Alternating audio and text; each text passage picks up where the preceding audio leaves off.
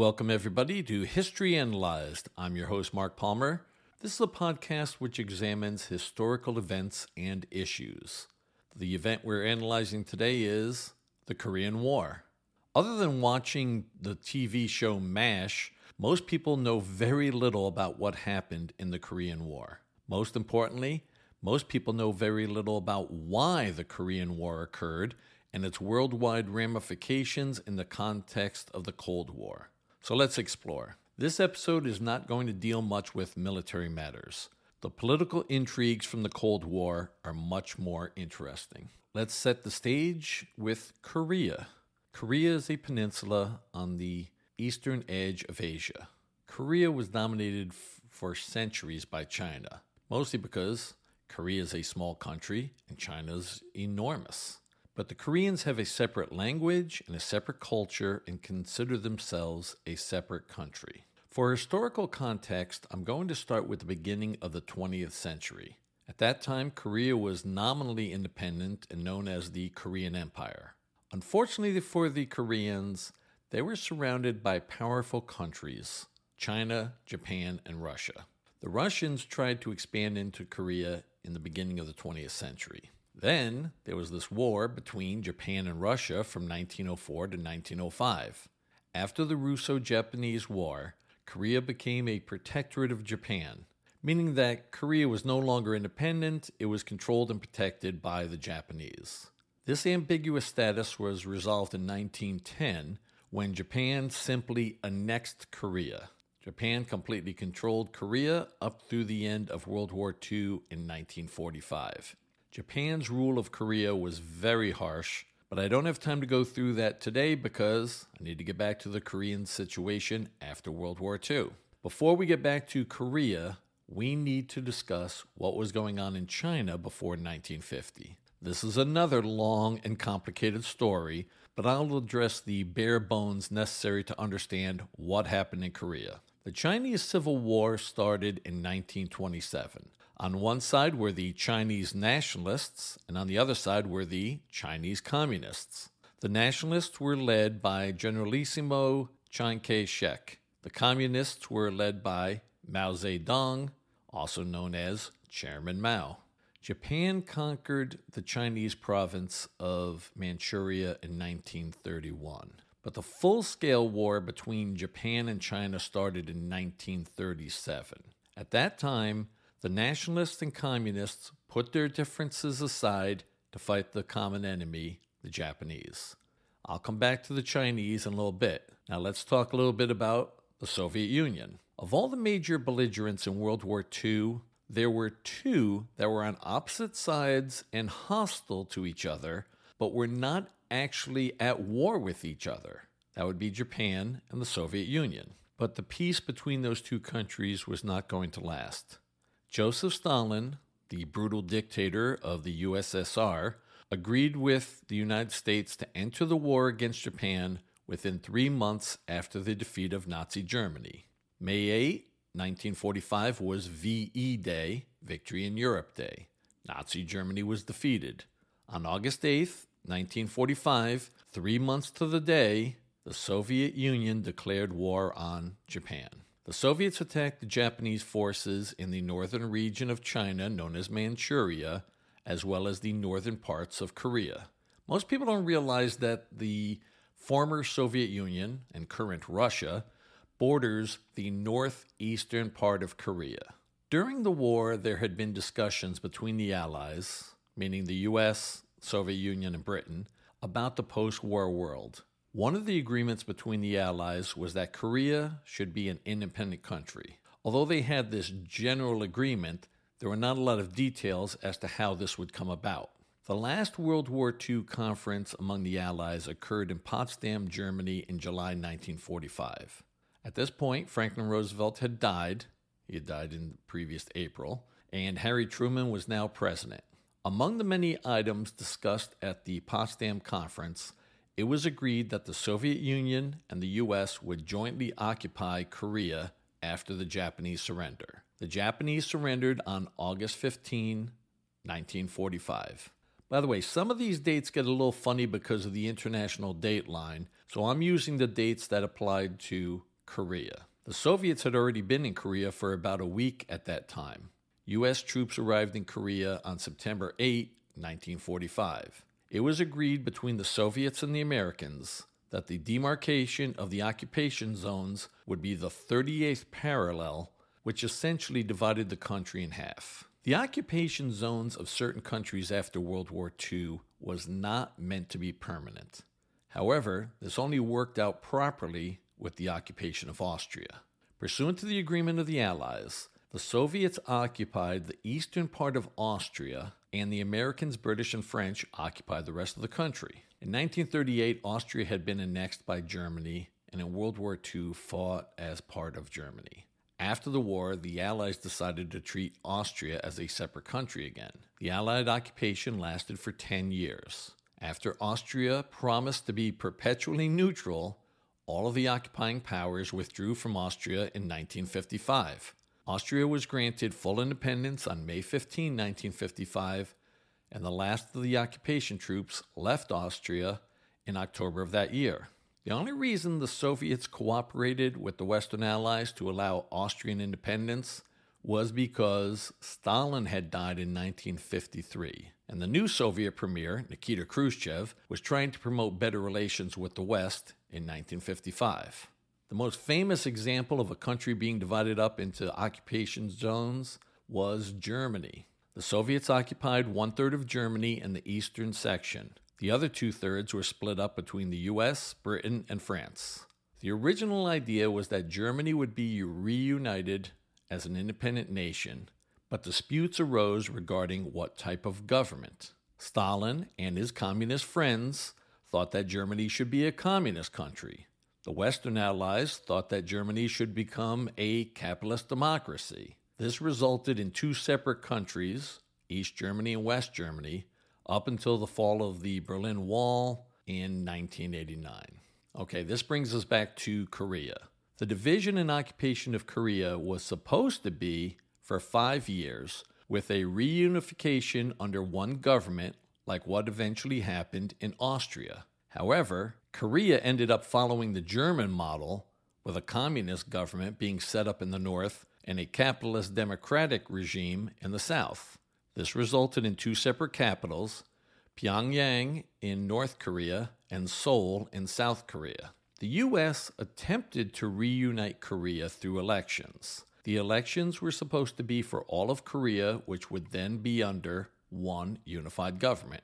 However, the Korean communists refused to participate in the elections, and they were being backed by the Soviets. So when the U.S. arranged for an election in 1948, the Soviet forces who were controlling North Korea refused the UN supervisors entry into North Korea to hold the election. So the election was only held in the South. Syngman Rhee was elected by an overwhelming majority, but there were serious questions about the fairness of this election.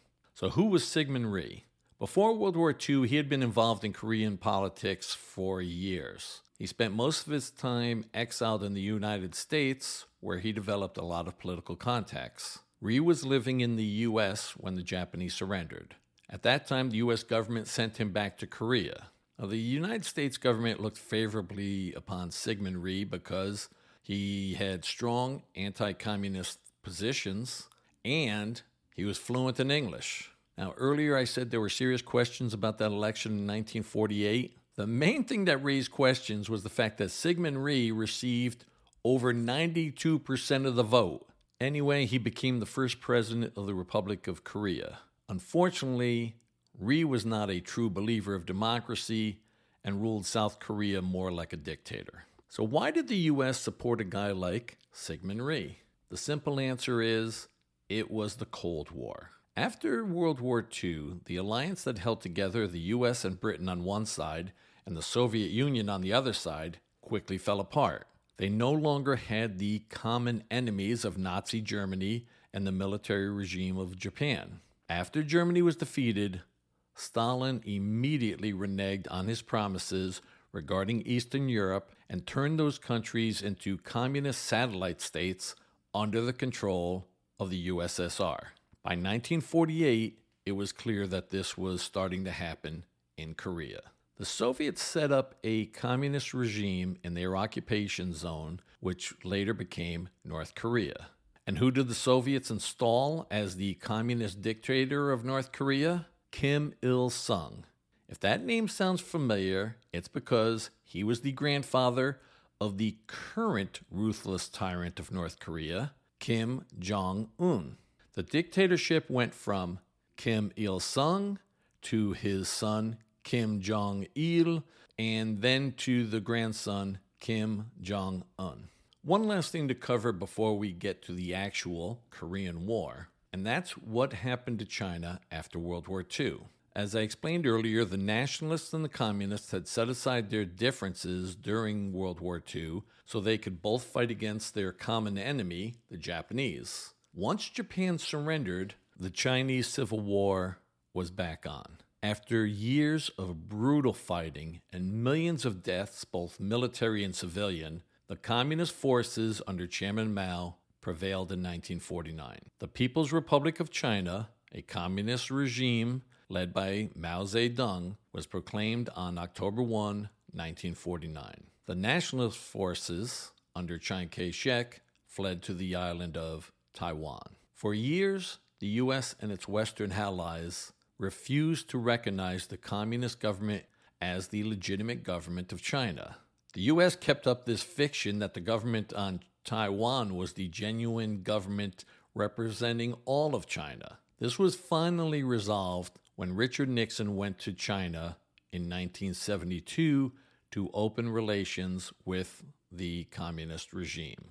Although the U.S. government did not formally recognize the communist government in Beijing until 1979. To this day, there's still major tension between mainland China, with its communist government in Beijing, and what is now simply referred to as Taiwan. I know that was a lot of background, but it's necessary to understand what happened and why.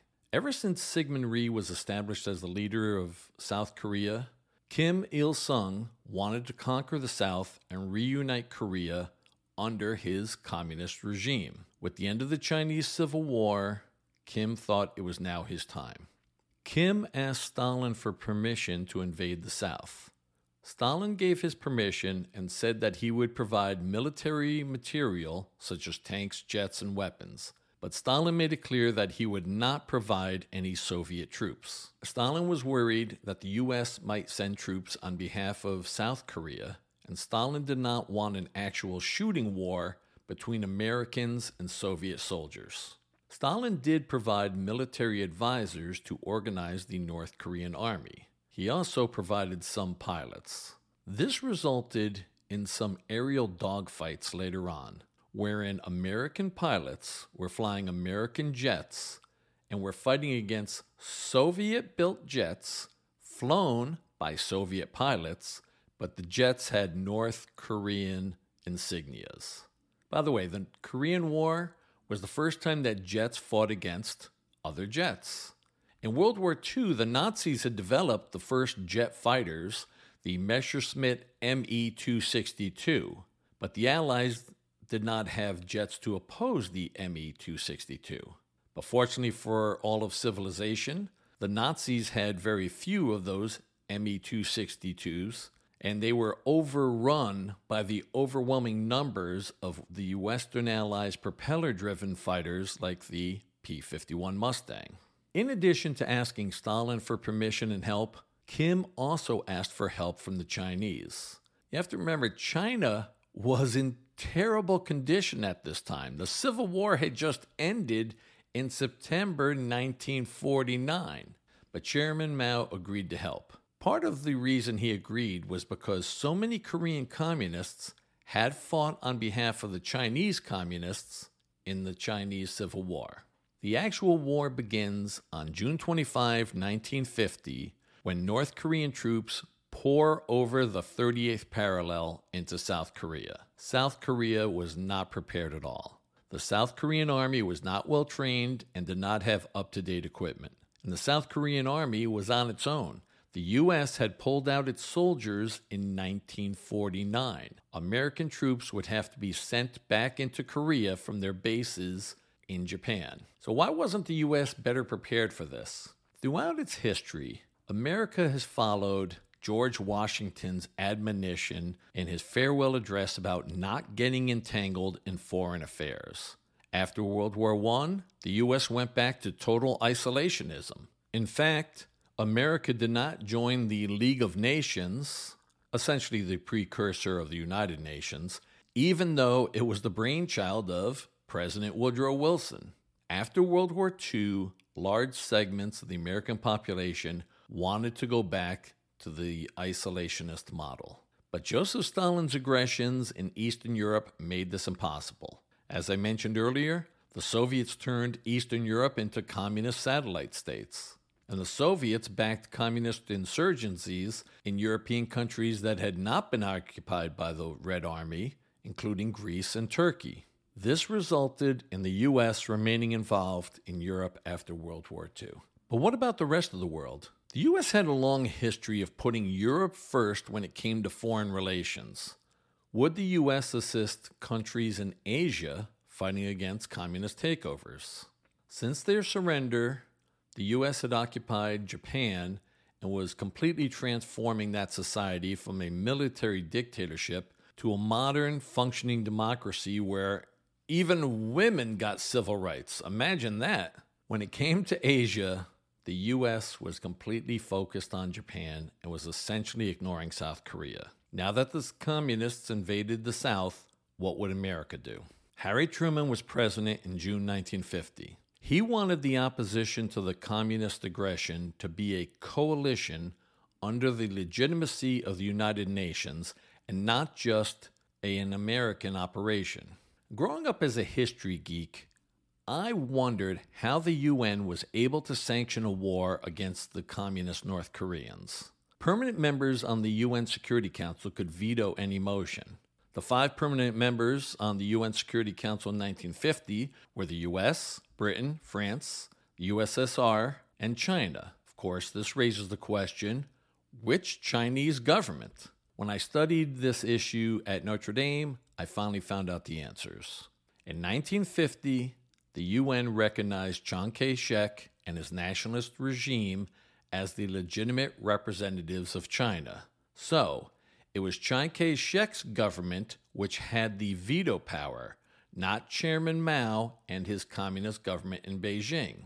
In protest of the situation, the Soviets were boycotting the UN in June of 1950. Since the Soviets were not present, they could not veto the motion, and the proposal to defend South Korea was passed by the United Nations. This is why it was technically the United Nations forces who were opposing the North Koreans, not American forces. This was the only time until the end of the Cold War that the UN worked like it was supposed to in opposing an aggressor nation. All right, let's get back to the military situation. Seoul is only about 30 miles south of the 38th parallel. The North Korean army captured Seoul on June 28, only three days after the war started. U.S. troops started moving into South Korea from Japan. But the North Korean army seemed unstoppable. One reason is that so many of the North Korean soldiers had fought in the Chinese Civil War, so they were experienced and battle hardened.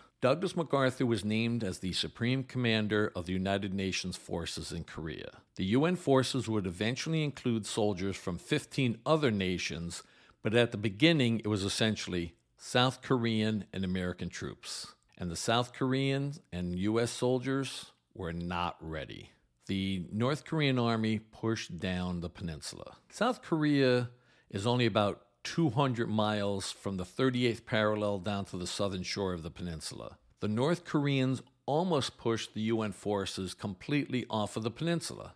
The North Korean army overran most of South Korea by the beginning of August.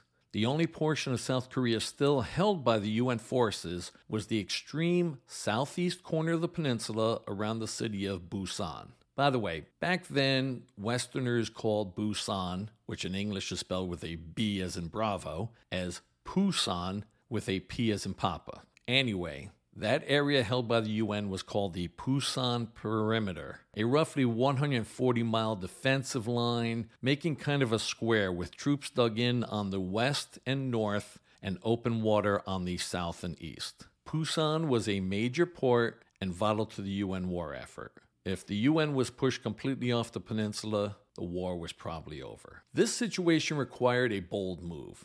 I am definitely not a fan of Douglas MacArthur. In fact, I think he's the most overrated military person in United States history. However, I have to give him credit for this one. He did pull off a brilliant move when needed. MacArthur sized up the situation. With United Nations forces barely hanging on on the extreme southeast corner of the peninsula, the Pusan perimeter, MacArthur proposed a bold tactic an amphibious invasion well behind the North Korean army at a place on the west side of the Korean peninsula named Incheon. On September 15, 1950, MacArthur landed around 75,000 troops at Incheon. It was a major success, so much so that two weeks later, MacArthur's forces recaptured the South Korean capital of Seoul. As a result of the Incheon invasion, the UN forces in Pusan pushed back against the North Korean army and the entire North Korean army was almost captured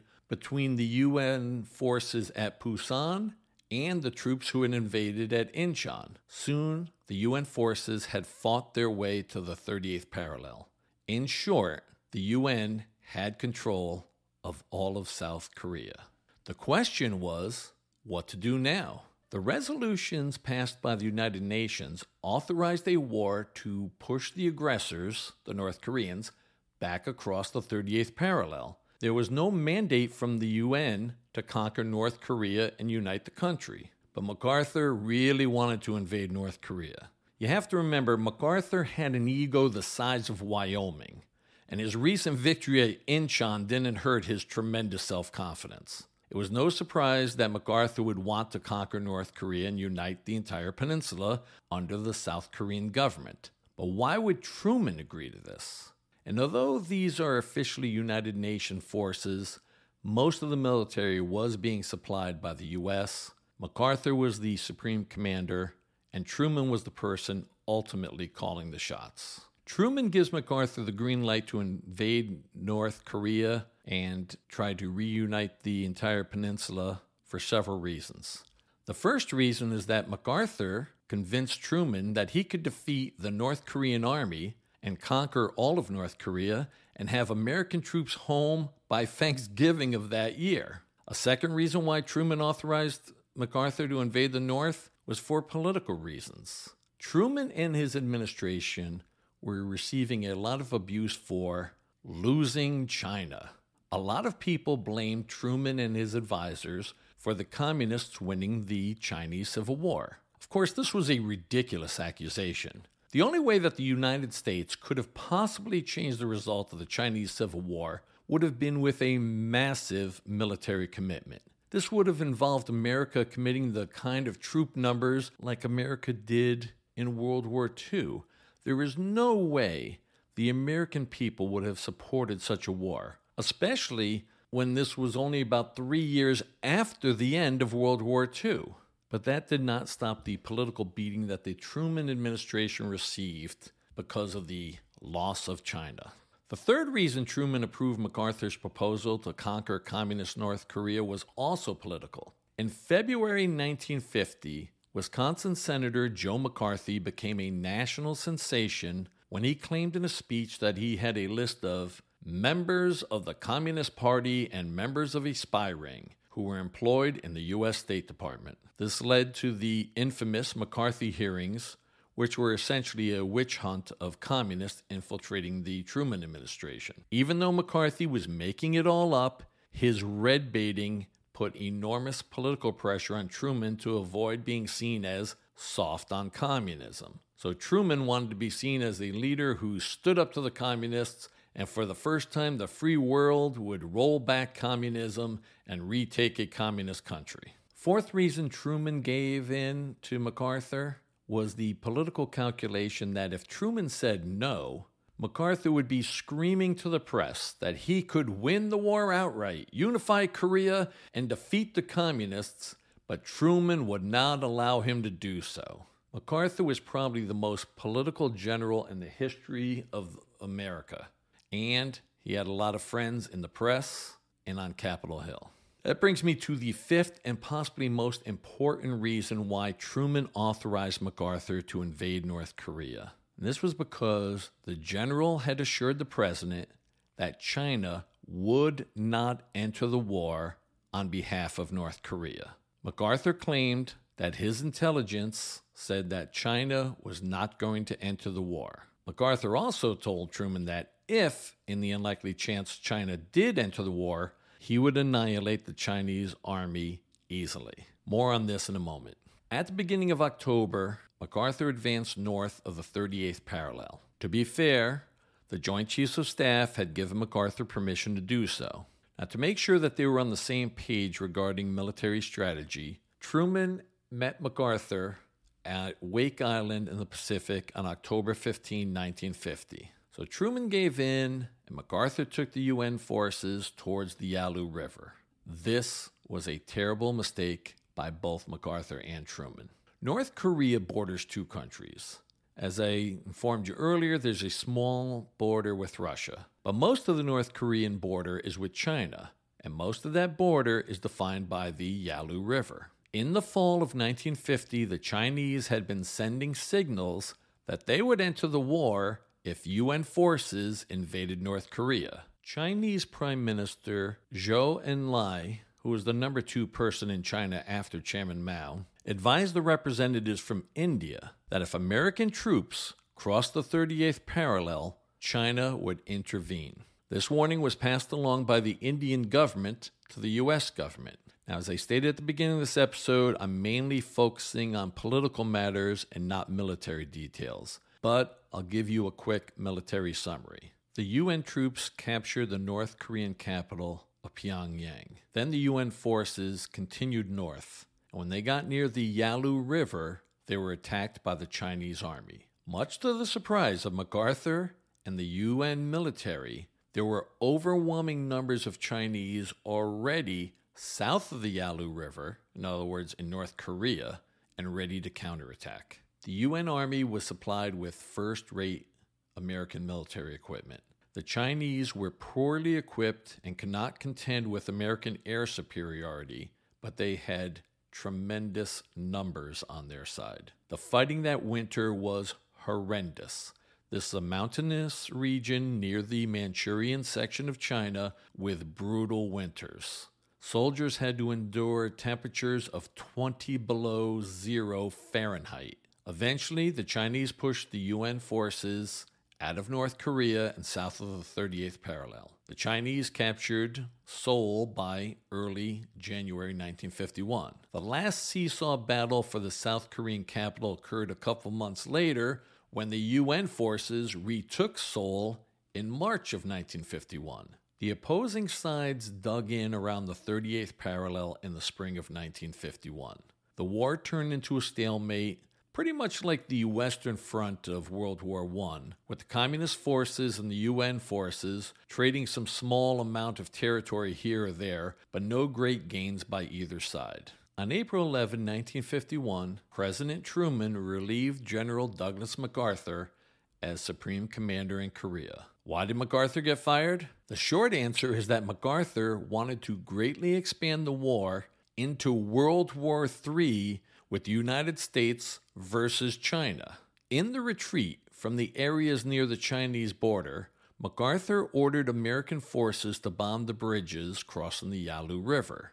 This resulted in some violations of Chinese airspace, but a much more serious expansion of the war was proposed by MacArthur. In December 1950, MacArthur requested discretion to use nuclear bombs. He submitted a list of targets in North Korea and China and requested 34, that's right, you heard me, 34 atomic bombs. Truman had hinted in the press that all weapons were being considered, which included atom bombs.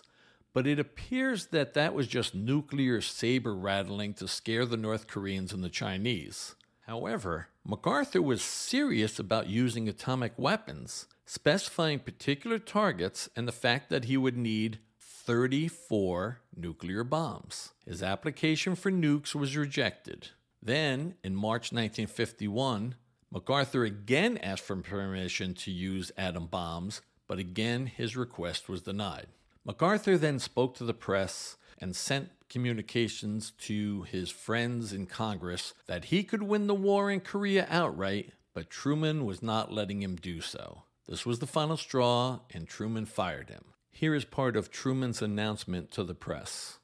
I believe that we must try to limit the war to Korea for these vital reasons to make sure that the precious lives of our fighting men are not wasted, to see that the security of our country and the free world is not needlessly jeopardized, and to prevent a third world war.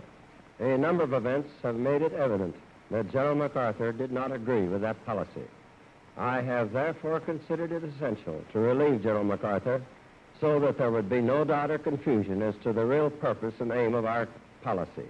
The war dragged on for another two years, but it was essentially a stalemate with periodic armistice negotiations.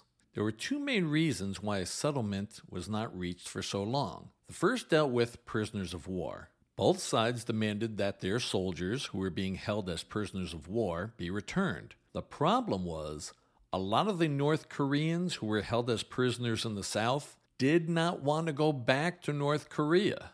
The North Korean government refused to accept that fact. The more important reason why it took so long to settle this conflict was Joseph Stalin. Stalin was very happy that the U.S. was bogged down in a seemingly endless war in Korea. From Stalin's point of view, this was the best of all worlds because Soviet forces were not directly fighting the Americans, but the U.S. military was tied up in Korea and unavailable should the military be needed in other parts of the world. So Stalin was instructing the North Koreans and Chinese to continue the war. Fortunately for all of humanity, Joseph Stalin died on March 5, 1953. This resulted in a power struggle among the top men in the Kremlin. These new Soviet leaders did not see any point in continuing to support China's fight in Korea, so the new Soviet leaders issued a statement calling for an armistice.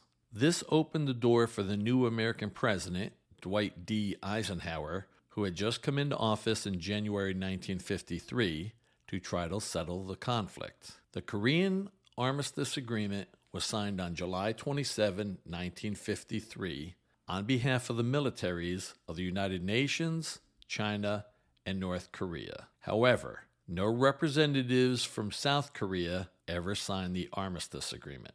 The Korean Armistice Agreement is purely a military document. An armistice is merely an agreement for the cessation of hostilities, meaning the two sides agreed to stop fighting, but it's not a formal treaty to tie up all of the loose ends. And to this day, there is no formal treaty ending the war. That's why technically the Korean War has never ended, and there's still a demilitarized zone between North Korea and South Korea. So, what was the legacy of the Korean War for the United States? Before 1950, Americans viewed war as a defensive measure. The U.S. was attacked, and Americans went to war with the idea of fighting until they achieved outright victory. Korea was the first taste of actual war in the framework of the Cold War. It had to be limited. Truman and most Americans were right that nobody wanted to have a third world war against the Chinese and possibly the Soviet Union as well. By the time of the Korean War, America had lost its nuclear monopoly. The Soviet Union had developed atomic weapons in 1949. So, if there was a World War III, it would be with atomic weapons. There was a term that developed during the Cold War called MAD, which stood for Mutually Assured Destruction. This meant that in a nuclear war, there would be no winners, only losers. So the Korean War ended in a stalemate. That was probably the best that the Western world could have hoped for under the circumstances. That stalemate has remained in effect, and America continues to garrison troops in South Korea. But in the 1950s, Americans felt that a three year war costing thousands of American lives seemed pointless. Attitudes changed after the Vietnam War, which did not result in a stalemate, but in an outright victory by the communist forces. Well, that's it for today. Please subscribe to this podcast and please like this and my other episodes. Ratings and likes greatly helped with the algorithms that determine the placement of podcasts on particular apps. So if you're listening on a podcast app like Spotify or Apple Podcasts, which allow for ratings, please consider giving a five star rating. Please tell your friends, relatives, coworkers. Word of mouth is the best way to increase audience for this podcast. Don't forget to check out my website, historyanalyzed.com, where you will find links to my podcast episodes as well as fun items for all history geeks like This Day in History, book recommendations, historical sound bites, photos of some of the subjects of certain episodes, and links to supporting historical evidence. Thank you for listening. Catch you next episode.